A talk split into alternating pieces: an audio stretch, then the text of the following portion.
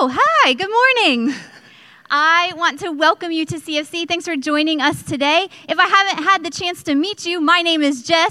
I, um, I'm the assistant principal in this building. And um, if I haven't introduced you, my husband, this is John, and he's the pastor here at CFC. Um, today, we are going to continue our series on how to poke a bear. And this series has focused on some things that, frankly, we'd rather keep hidden. And that's why we chose to call them bears. You know, bears, they hibernate. So we chose some things that maybe at some point, just maybe, you've struggled with too. And so this week's topic is going to be the topic of greed. Which I think is appropriate because you stole my intro.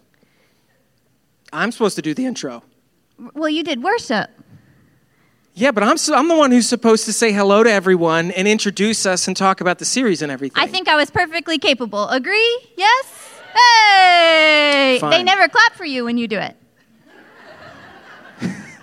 That's true. They clapped for me. yeah, uh, fair enough. So, yeah, we're going to talk about greed today. Here's the thing about greed, okay? Um, and I was being greedy, in case you couldn't tell. Of course, I love the fact that she did the intro. I'm super thankful. We, by the way, we celebrated our 16th wedding anniversary on Friday. So, which At a dress rehearsal for our daughter's dance it was awesome. Um, yeah, so which I call a solid start. That's what we have, a solid start at 16 years. Some of you are way beyond us and know way more than we do, so we're still learning. But um, we are going to talk today about greed, and I'm excited because every week in this series, it's a six week series. We've done two so far. This is the third week. Uh, every week in the series, Jess and I will be speaking together because on a lot of these topics, the way that a woman looks at the issue is very different than the way that a man looks at the issue. And we, we wanted to make sure we were covering the whole spectrum. And I want to say, as we've um, as we've done two weeks of the series, and as we have prepared for this week, this series is really stepping on my toes. I'm going through the week and, and re listening and rethinking about these points, and I'm letting it step on my toes a little bit. And so I hope the same is for you. If you haven't heard the past messages, you can check them out on the website or download the podcast um, and kind of get your toes crunched a little bit. Yeah. There have been a few, a couple that I'm like, I'm like, I don't know if I should even really be doing this one. You know, like, I don't even know if I should be up here telling people how to poke this bear because I'm not sure I have in a couple of cases. And so, um, so we're, we're all learning our way through this. Now, today, as we talk about greed, I think that greed, among all the, the six that we're going to talk about in this series, is the one that most easily stays hidden because greed is not obvious to other people. And in fact, we can act in such a way that we hide the greed that's actually in our heart. Um, but greed is very, very damaging. Now, I think as a culture, this is interesting. As a culture, we would generally say that greed is bad. We would, I think we would agree that greed is bad. Um, in fact, greed is uh, included on a list of seven deadly sins, right? Which, by the way, are not in the Bible, just to be clear. The seven deadly sins are not in the Bible, although each of the principles are talked about in the Bible. That's something that the church came up with in history. So historically, the church has said greed is bad. And I think we would agree. Um, we would agree that greed, when it victimizes someone else, is bad. One of the problems we have in America is that we have made greed that we don't think victimizes someone else celebrate it. in, in a capitalist society like we live in, we actually celebrate people who are greedy and self serving and rise to the top and gather wealth for themselves, um, while, but we don't consider that bad because we don't think it's hurting anybody. But I would argue that it is hurting someone. I would argue that it's hurting the person who has that greed in their heart, and it's hurting the people that God wants them to help. And so, um, greed is a problem that we need to talk about. Um, uh, John, the Apostle John puts it this way in 1 John chapter 2.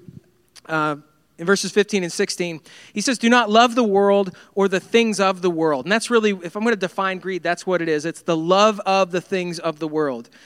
Do not love the world or the things uh, in the world. If anyone loves the world, the love of the Father is not in him. For all that is in the world, the lust of the flesh, the lust of the eyes, and the pride of life, is not of the Father, but is of the world. So that desire that we have to, to get and to keep and to, to get for ourselves um, is what we're talking about. And John's obviously not the only one to talk about this. He learned it directly from Jesus. In the Sermon on the Mount, Jesus said, uh, You can't serve two masters. You can't serve both God and worldly wealth.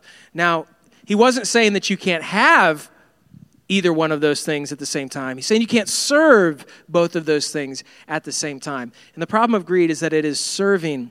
And it's not just money. I mean, I know our mind jumps to money, but greed can display itself in many different forms. Greed is not an action, right? It's, it's, it's what we hold in our heart. And so it can apply to money, of course, but it can also apply to our stuff, you know, our house or our cars or our tools or our our energy, our, our time. Apply to our energy or our time or our attention. There's a lot of things that greed could apply to. So I don't want you to pigeonhole it down to just uh, just uh, money.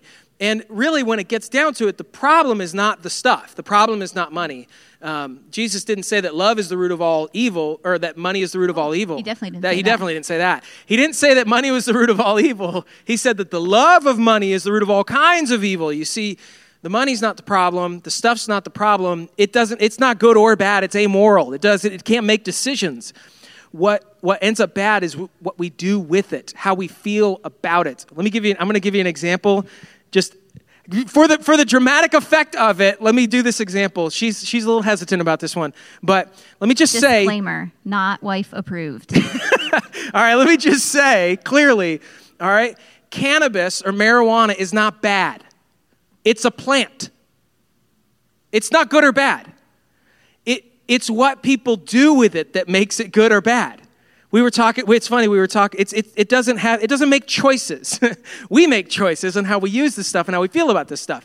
And uh, we were talking about it. If nobody, if nobody had ever smoked marijuana before, okay? If we had no history, we had never found this stuff before, and then one day, like a year ago, they found it in the middle of the jungle and found out all the medical properties that it has, it would be like the new penicillin. We would think we found the new wonder drug, you know? So And on the opposite, if someone started smoking penicillin early on, we might we have, might not have we yeah, might have might laws have against penicillin. So against it's- penicillin. It's, not a matter of the thing. We need to stop thinking about the thing like it has a personality of its own. It doesn't. It's what we do with it. It's how we think about it. And greed would be an improper understanding. Jesus said you can't serve both.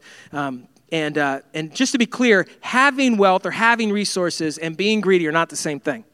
All right, they're not the same. Right, because having something doesn't make you greedy. Having, in its very nature, doesn't make you greedy, just like giving something doesn't make you generous. Those two things don't automatically go together. So you can give to lots of things and still do it for a greedy purpose. For example, you might give for a tax break. Um, you might, that's not our tax bracket. We're not quite there. Oh, Um, you know what's funny? I'm just going to drop this in. some Let of you may me relate to you, you that. Know, you know the tax code just changed, right? And the standard deduction or whatever went up, and um, pastors around America were like flipping out about it because their fear was that um, if pe- if the uh, the standard deduction goes up, people's giving is no longer going to eclipse the standard deduction. Therefore, they'll no longer give because they get more on the standard deduction than they would if they gave. And um, I heard pe- pastors just like going crazy about that, and I was like, "Golly, like I, I know this may not be a practical thing to say, but who cares? Like that's not why we should be giving in the first place. We shouldn't be giving for a tax deduction. We should be giving because we're generous. And by the way, let me say this: uh, taking the tax deduction doesn't make you greedy. All right, take the tax deduction, okay, on your on your giving. Make sure you take the tax deduction. It's important, and I think I think actually philosophically, it's important that you take the tax deduction on your giving because Uncle Sam shouldn't get a cut of your giving. It should go to God first, and then Uncle Sam should get a cut of whatever's left. So anyway, let me just throw that, that, in. that there. was a that was a side note. That's Sorry not- about that. That's not I- on my notes. It kind of gets me it gets me hot. yeah. So okay. sorry about that. All right. We poked that bear a little bit. I guess so.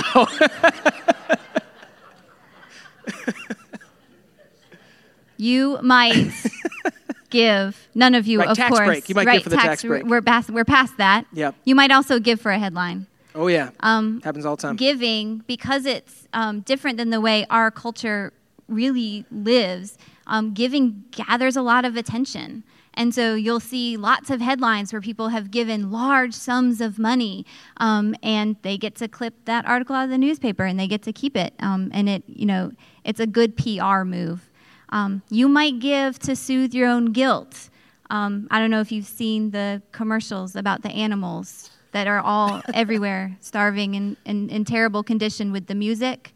Yeah. It's the music that triggers the emotion, right? And then you're like, oh my gosh, I have to give my paycheck. Here we go um, to save that one. So it might be that you're giving to soothe your own guilt. And so we want to make sure that today is not focused on action because generosity is an attitude. And so when you make that switch, and I'm going to ask you to, to continue to make it as we talk today, generosity is not an act, it is an attitude. It's the same with greed. Greed is not an act, it's an attitude. And so we want to be operating with the attitude of generosity. I think that, um, and I tried to not pick one of my kids as an example because that's such a mom thing to do. Like, let me get up here and talk about my kids. Um, but I'm going to. She's going to do it Because I anyway. hang out with them a lot, you guys. that is my life. So, our son, Jairus, is wild and causes a lot of trouble. Okay, so let's say that first. But also, Just to keep it real. right, Yeah. He was born with a spirit and a heart of generosity. I've not seen anything like it, and I don't have it myself. But this child will be playing by himself, and someone will want to do something else, and he'll stop and he'll go, and he gives his energy or his effort or his attention to that thing. Um, he will see you completing a task, not emptying the dishwasher because he hates that, but other mm-hmm. tasks. Other than the dishwasher. He will see you doing that, and he will just jump in, and he gives his energy and he gives his time. Nobody asking him to do that, he just does. Recently, we went to a garage sale. Do you, does anyone garage sale? Is that something you do?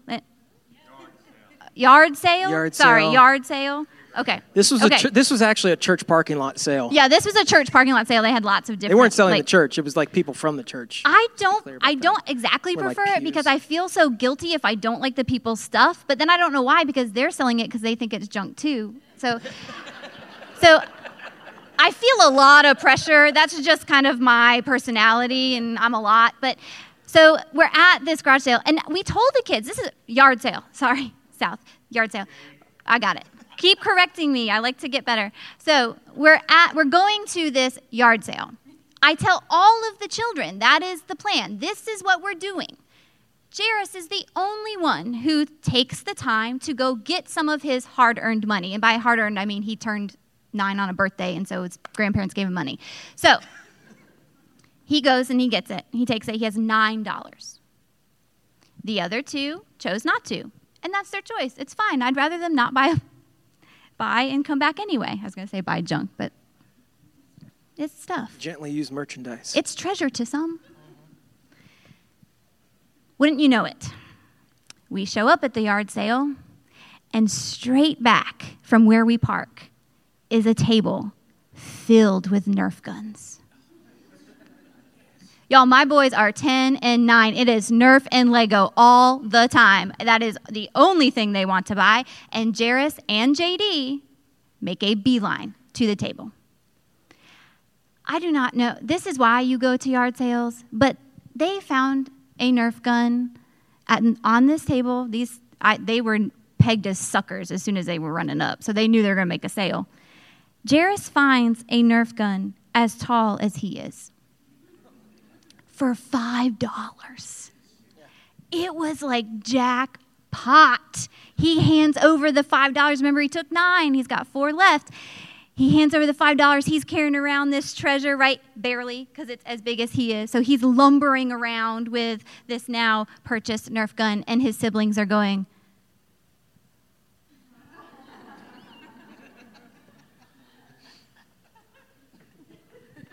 I don't know if y'all have seen JD when he doesn't get his way. it's a good time. It's like, It's full body reaction. I am of zero sympathy because I'm like, I told you to get, grab your money. Sorry about that. And now we're making the turn, right? The Nerf table's in the back. We're making the turn back to the car. John and I are convincing Josie she doesn't need a homemade brownie from the yard sale. And we see Jairus take his money and just hand it to his brother.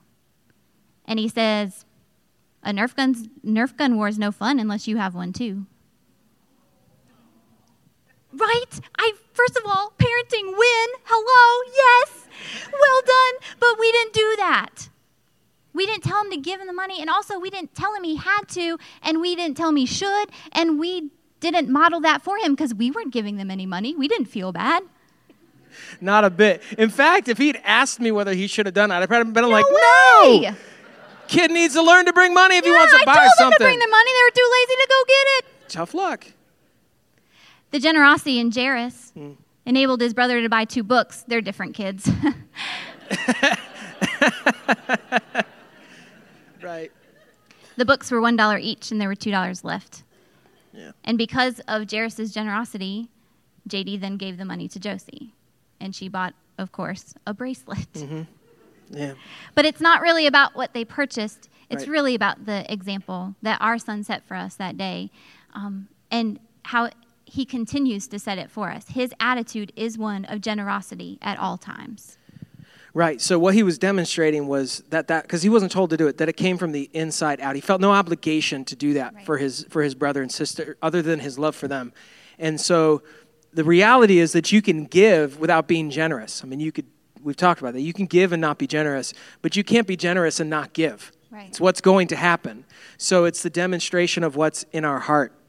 Um, so, what we're going to do is we're going to talk not today about greed, all right, because it would be really a downer to talk about greed the whole time. So, I would rather talk about generosity the rest of our time. And in order to do that, um, we are going to uh, read something written by the Apostle Paul. If you have your Bibles and you want to turn to the book of Second Corinthians, um, just as a little bit of context, most of the verses, by the way, um, in the New Testament that get used to talk about um, giving, financial giving to the church particularly, uh, all come from this, the, really the same place. The Apostle Paul, uh, it, he wasn't raising money, he wasn't telling them to give money to their local church. That's not what he was doing in these verses that get used for that. Um, the Apostle Paul went about what you could only classify as a capital campaign, raising money for the church in Jerusalem. And in order to raise money for the church in Jerusalem, which was the center, you know, the hub of all of the churches, in order to raise money for the church in Jerusalem, he went around and sent people to the churches in the area and asked them to give money to support the church in Jerusalem. So it wasn't giving to their local church, it was actually giving through Paul to the church in Jerusalem. Um, but uh, he asked them to give and he was very smart the way he went about it as well that's why i call it a capital campaign is because he first got message to them and said hey this is what we're doing and this is what we need would you make a commitment to this. They made commitments. I don't know if they were tangible money commitments or just general commitments but they made commitments to give and support. He gave them some time to get it together and then he went back around or sent other people back around in order to collect and so, all the verses that we see in the Bible about like each of you should set aside a portion in keeping with his income, that's what it's about. It's, it's, uh, he was saying, hey, if you made a commitment of $1,000, then we got 10 months until I'm coming back to collect, then make sure that you're putting aside $100 a month so that when I get back, it's not a shock and not a burden. You know, that you're not scrambling around trying to get this together, get a little bit over time. It's just a practical step to follow through on what they were saying. So, so that's what he's doing. And um, he's actually speaking of, uh, uh, specifically in Corinth to Titus, who's going to be making that collection. Um, but he starts off before he talks to the Corinthians about coming back. This is. Um, First, the book of First Corinthians, he talks initially about the offering. Second Corinthians, he talks about coming to collect the offering. That's where we see those two things. Um, so before, before he talks about the actual Corinthians and what they're going to do, he uses an example of the church in Macedonia, and he wants to talk about their giving as an example for the Corinthians to follow. And uh, I think this is a really good technique because I got to level with you as a pastor. Talking to people about giving or money or whatever, that's a tough thing. But, but for my, because it feels self serving even though it's not. But I've definitely seen it come from a self-serving you know perspective. Um, but my whole adult life i've worked in nonprofit organizations. I, when i graduated from college with a business degree my first job was with Uni- the united way and my job was fundraising. That's what i did. And of course we were supported by the funds that we raised. And then i went into the ministry after that and of course churches are supported by people's giving. And so i've always been my income has always been dependent on people's giving. And it's a tough thing to bring up and to talk about. And so i think that the way that Paul goes about it here is, is masterful, the way he talks about giving to them. Um, so he begins in 2 Corinthians chapter 8 uh, by talking about the Macedonian church. So I want to read there. And then I believe that there's a, there's a principle about generosity we can learn from every single verse in this section. And so that's what we're going to do. We're going to read this section, and then we're going to pull the principles out of it. All right, so 2 Corinthians chapter 8, verses 1 through 8. Moreover, brethren, we make known to you the grace of God bestowed on the churches of Macedonia, that in a great trial of affliction, the abundance of their joy and their deep poverty abounded in the riches of their liberality. For I bear witness that according to their ability, yes, and beyond their ability, they were freely willing, imploring us with much urgency that we would receive the gift and the fellowship of the ministering to the saints. And not only as we had hoped, but they first gave themselves to the Lord and then to us by the will of God. So we urge Titus that as he had begun, so he would also complete this grace in you as well. But as you abound in everything, in faith, in speech, in knowledge, in all diligence, and in your love for us, see that you abound in this grace also. I'm not speaking by commandment, but I'm testing the sincerity of your love by the diligence of others. So, now what I'd like to do is let's go through and I want to highlight six uh, principles of generosity. And if you want to take notes, you might write these down. Six principles of generosity directly from these verses. Sure. The first one that stands out is that generosity ignores status. Um, it says the church in Macedonia was in a great trial of affliction and they gave out of their deep poverty. And generosity, a, a lot of people have this attitude well, when I, um, get, when I win the lottery, right. then I'll give. Um, because they think that it's a certain checkpoint that they have to reach in order. And again, that focuses on an action, not an attitude. Generosity is um, in all walks of life, every level of person can be generous um, and be generous with anything that they've had. Um, we hear a lot about billionaires, right, that give millions of dollars to a cause. We don't hear much about thousandaires who give hundreds of dollars to right. a cause. And yet, who's given more there? You know, right. who's, who's made a bigger sacrifice? Um, uh, just quick story. I promise this is going to be quick. I thought of it this morning when I walked into the building. Um, for a period of time, um, I was the only one employed in our house. And it was a very difficult time. As you can imagine, public school educators um, don't make a lot of money, but we had a lot of kids. Um, and we were in a tough spot. And handed to me from the bus drivers that drive for my school was a card with what I felt at the time was a gigantic gift, a gigantic gift of financial support and and here's my bus drivers right. giving to their assistant principal. Right. And if you think teachers are underpaid, right, right. Drive a bus with how many kids are on a bus? They, fifty-five. Classroom sizes are 25, 30, right? Poor bus drivers. It was just such. I knew for them it was such a sacrifice, and because of that, the gift meant so much to me. Um, because generosity ignores status. It is an attitude. Yeah, Jesus made a point of pointing this out. He was he was uh, at the temple one day, and there were two people that went to give money, and one of them paraded it in front of everybody and wanted everybody to see what was happening. Really was trying to get attention. Um, and then there was a poor woman who brought basically two pennies and put them in, and Jesus said, "Who gave more?" Obviously, obviously the first the first guy gave more as a sum, but the, the second woman gave more because of her heart. He said he gave she gave all that she had. And what he was pointing out was not the amounts or even I don't think the percentages. He was pointing out their intention. And um, so it's not a matter of how much we have or how little we have, it's a matter of our intention. So generosity ignores status. The second thing is that generosity acts willingly. Generosity acts willingly. Um, giving can be compulsory, right? But big word. But giving, but generosity is freely given. It's willing. And I want you to know it's part of the reason we don't pass a basket down the aisle um, at Carolina Family Church. Other churches do that, and it's fine. I'm not saying anything about that. But I feel like for me, when the basket comes in front of me, it creates guilt. And I don't think that that's where giving should be given, or should, how it should be given. Um, the uh, uh, when he was talking about the churches in Macedonia, he said, despite all that stuff, they were freely willing. They were asking for the opportunity. They weren't, they weren't being forced to do this. So generosity acts willingly. Um, the third one, we're going to move through these quickly. Um, the third one is that generosity creates fellowship. Generosity creates fellowship. Uh, he said, imploring us with much urgency that we would receive the gift and the fellowship of the ministering to the saints. And it says that they gave themselves to the Lord first, then they gave themselves to them second.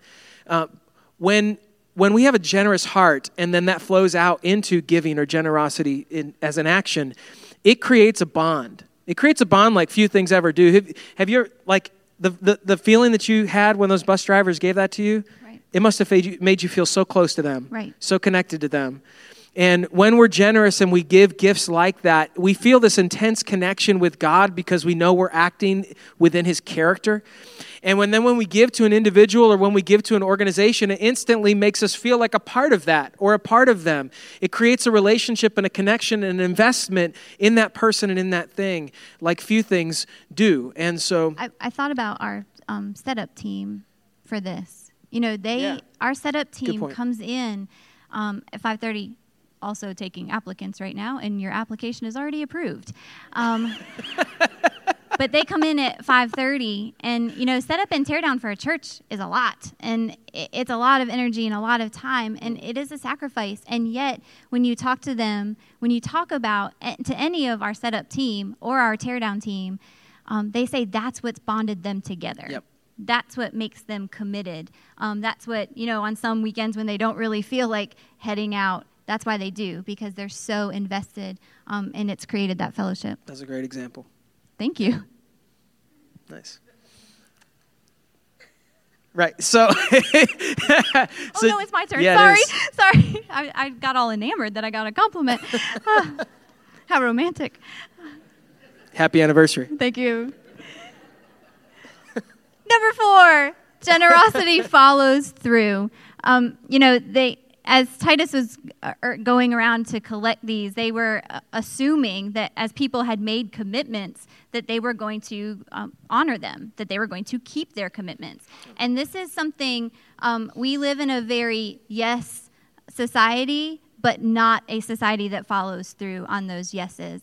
And I think that um, I think we have to acknowledge and recognize that there are certain organizations and there are certain people that rely on generosity, the generosity of the church, um, of all of us. Um, the church is one of them, but there are many other organizations that rely on that and that count on that to be able to do the work um, that they've been called to do. And so, um, generosity, I think, gets a bad rap as like this big one time thing focused on the action and really, it's a consistency that really breeds an attitude of generosity. Yeah, consistent generosity is far more effective than temporary generosity, for sure, or one time generosity. But um, so he, the, what he says to them is he says, you know, I want Titus to, to complete this grace, to bring it around, to, to, to close the loop, to make it happen. And um, then he says in the next verse, as you abound in all this other stuff, faith and knowledge and speech and all this stuff, I want you to abound in this too. That I want you to, I want you to grow in this area. I want you to, to overflow in this area. And so the seventh or the fifth thing is um, generosity develops over time. Generosity is something that grows and it multiplies in us. And as we are generous in our heart, that begins to, the actions of that become greater and greater and greater. And just as we're supposed to grow in faith and grow in speech and knowledge and diligence and love for, for each other, we're supposed to grow in generosity as well.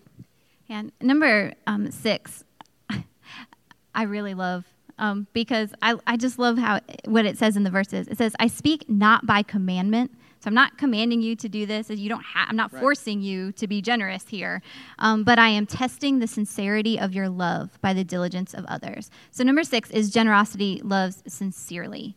Um, you know, when we have an attitude of generosity, then the natural outpouring of that will be an action. And he's saying that shows love. And so, in a way, this is the fruit giving um, is the fruit of your generosity. And so if you say that you're generous, but there is no fruit, then you might need to take a step back um, yeah. and accepting that. And I just love, I love that. It makes me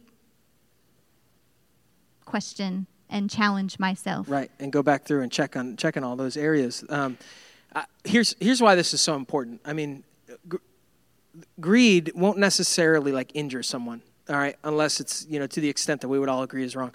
But like lower end greed doesn't injure somebody. But the thing is that I know from experience, and I know many of you know from experience, that living generously is the best way to live. I, I was, um, we were actually at dinner on, on our anniversary, and um, Jairus asked what we were going to be talking about this weekend, what the, what the sermon was on, and we said greed. And he was like, hmm, greed. It was like he was processing, like, I don't understand this concept. Um, I was like, what do, you, what do you think is the opposite of greed? And he was like, generosity. I was like, yeah, yeah, nailed it. You got it. Good, good job, buddy. And I said, the okay. message is on track. Wow. Okay, great. So um, I said, okay, which is better, greed or generosity? He went, generosity. I was like, you already get it. You don't even have to listen to the message, right? It's better. It's going to lead us to a better life. And so, um, so we want to know that, that generosity is all of those things that we just talked about. But now what I want to do is okay, so when we have that generosity in our heart, how does that flow out into action? So we're going to go now to chapter 9, 2 Corinthians chapter 9. And we're going to do the same thing. We're going to read the instructions that he gives to the Corinthians, and then we're going to pull out six actions of generosity. What does it look like when generosity? And we can use that almost as a checklist to see, am I generous, um, as you're thinking about the area you're thinking about. So 2 Corinthians chapter 9, verses 5 through 15. Therefore, I thought it necessary to exhort the brethren to go to you ahead of time and prepare your generous gift beforehand which you had previously promised, that it may be ready as a matter of generosity and not as a grudging obligation. But this I say he who sows sparingly will also reap sparingly, and he who sows bountifully will also reap bountifully. So let each one give as he purposes in his heart, not grudgingly or of necessity, for God loves a cheerful giver.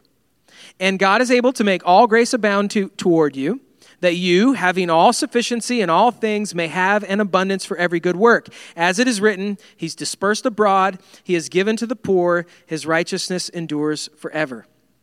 Now may He who supplies seed to the sower and bread for the food supply and multiply the seed you have sown and increase the fruits of your righteousness, while you're enriched in everything for all liberality, which causes thanksgiving through us to God. For the administration of this service not only supplies the needs of the saints, but also is abounding through many thanksgivings to God. While, through the proof of this ministry, they glorify God for the obedience of your confession to the gospel of Christ, and for your liberal sharing with them and all men, and by their prayer for you, who long for you according, because of the exceeding grace of God in you.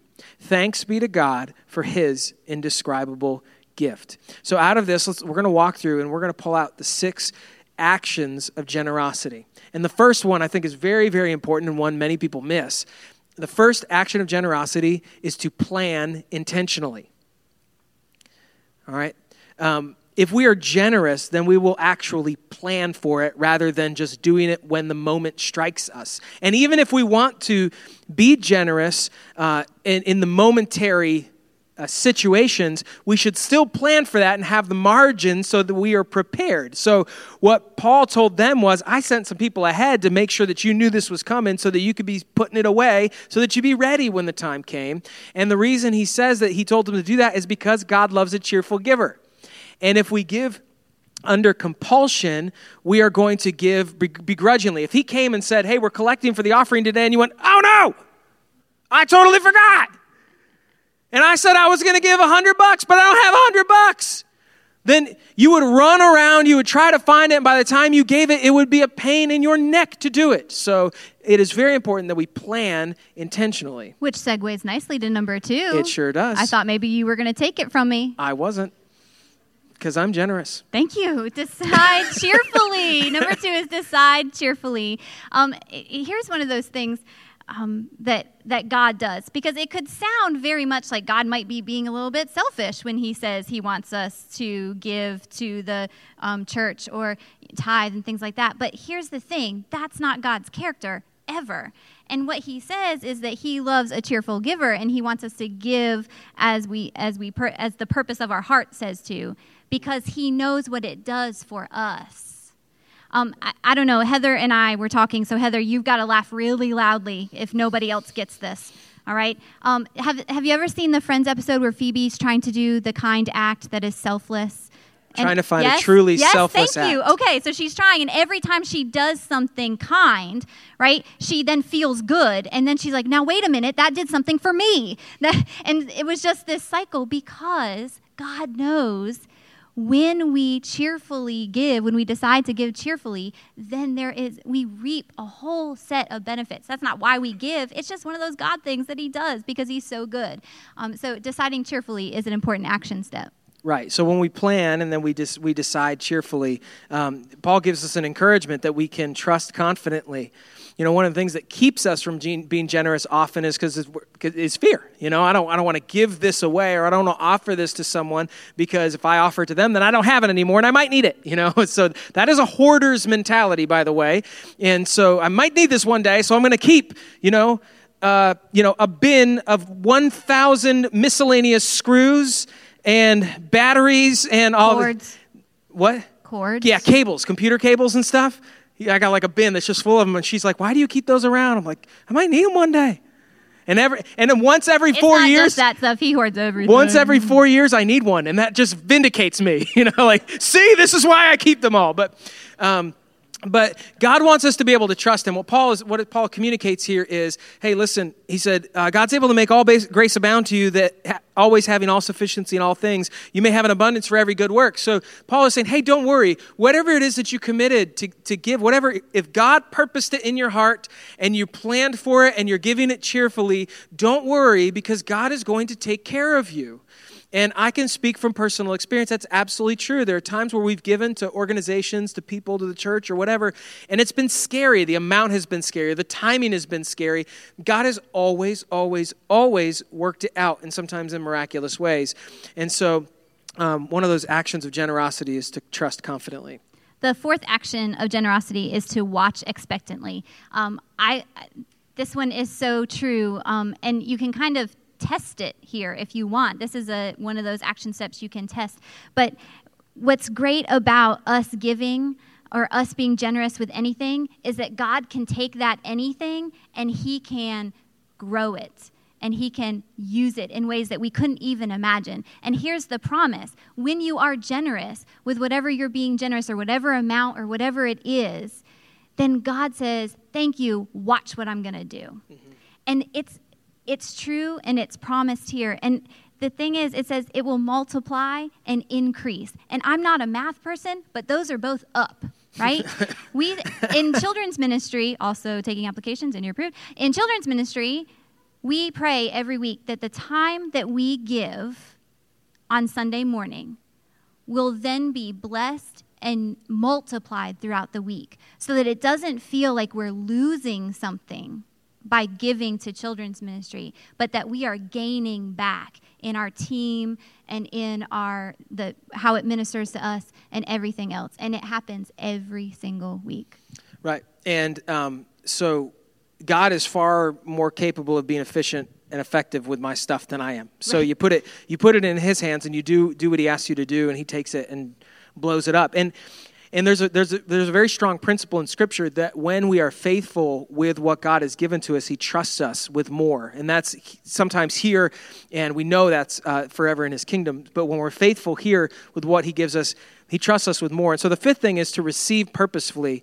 So when you have a, a, a mentality or a heart set of generosity, and you're actively giving, and God blesses you with more ability to give, uh, and whatever that is, uh, whatever, whatever the, you know, whatever it is you're using to give, um, we need to maintain that mentality. We need to uh, receive purposefully so that when God blesses us with whatever it is, we keep that mentality and we focus. He said, uh, while you are enriched in everything for all liberality, which causes thanksgiving through us to God. So you just keep going, uh, follow through. And then the sixth thing, and he really lands this on the most important thing, and that's number six, that we are to give responsively. So, so what Paul says, and this is the point of the whole thing. We've been talking about a lot of practical stuff, but this is the point of the whole, the whole thing. He said, While through the proof of this ministry they glorify God for the obedience of your confession to the gospel of Christ. So he's saying, You have said that you believe in Jesus Christ.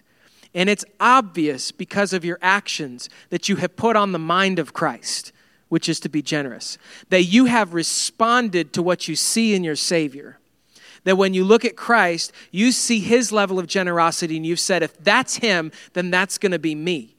So we're giving responsively. He says, For all your liberal sharing with them and all men, and by the prayer for you who long for you because of the exceeding grace of God in you. And then this last verse, it's, it's the kicker. Thanks be to God for his indescribable gift. Paul is saying that all of your generosity should be based on the generosity of God towards us. That what, that what God did was send his one and only Son to die for us. What his son did was to give his life as a sacrifice for ours on the cross, setting us free from the penalty of sin and death. And he rose again on the third day.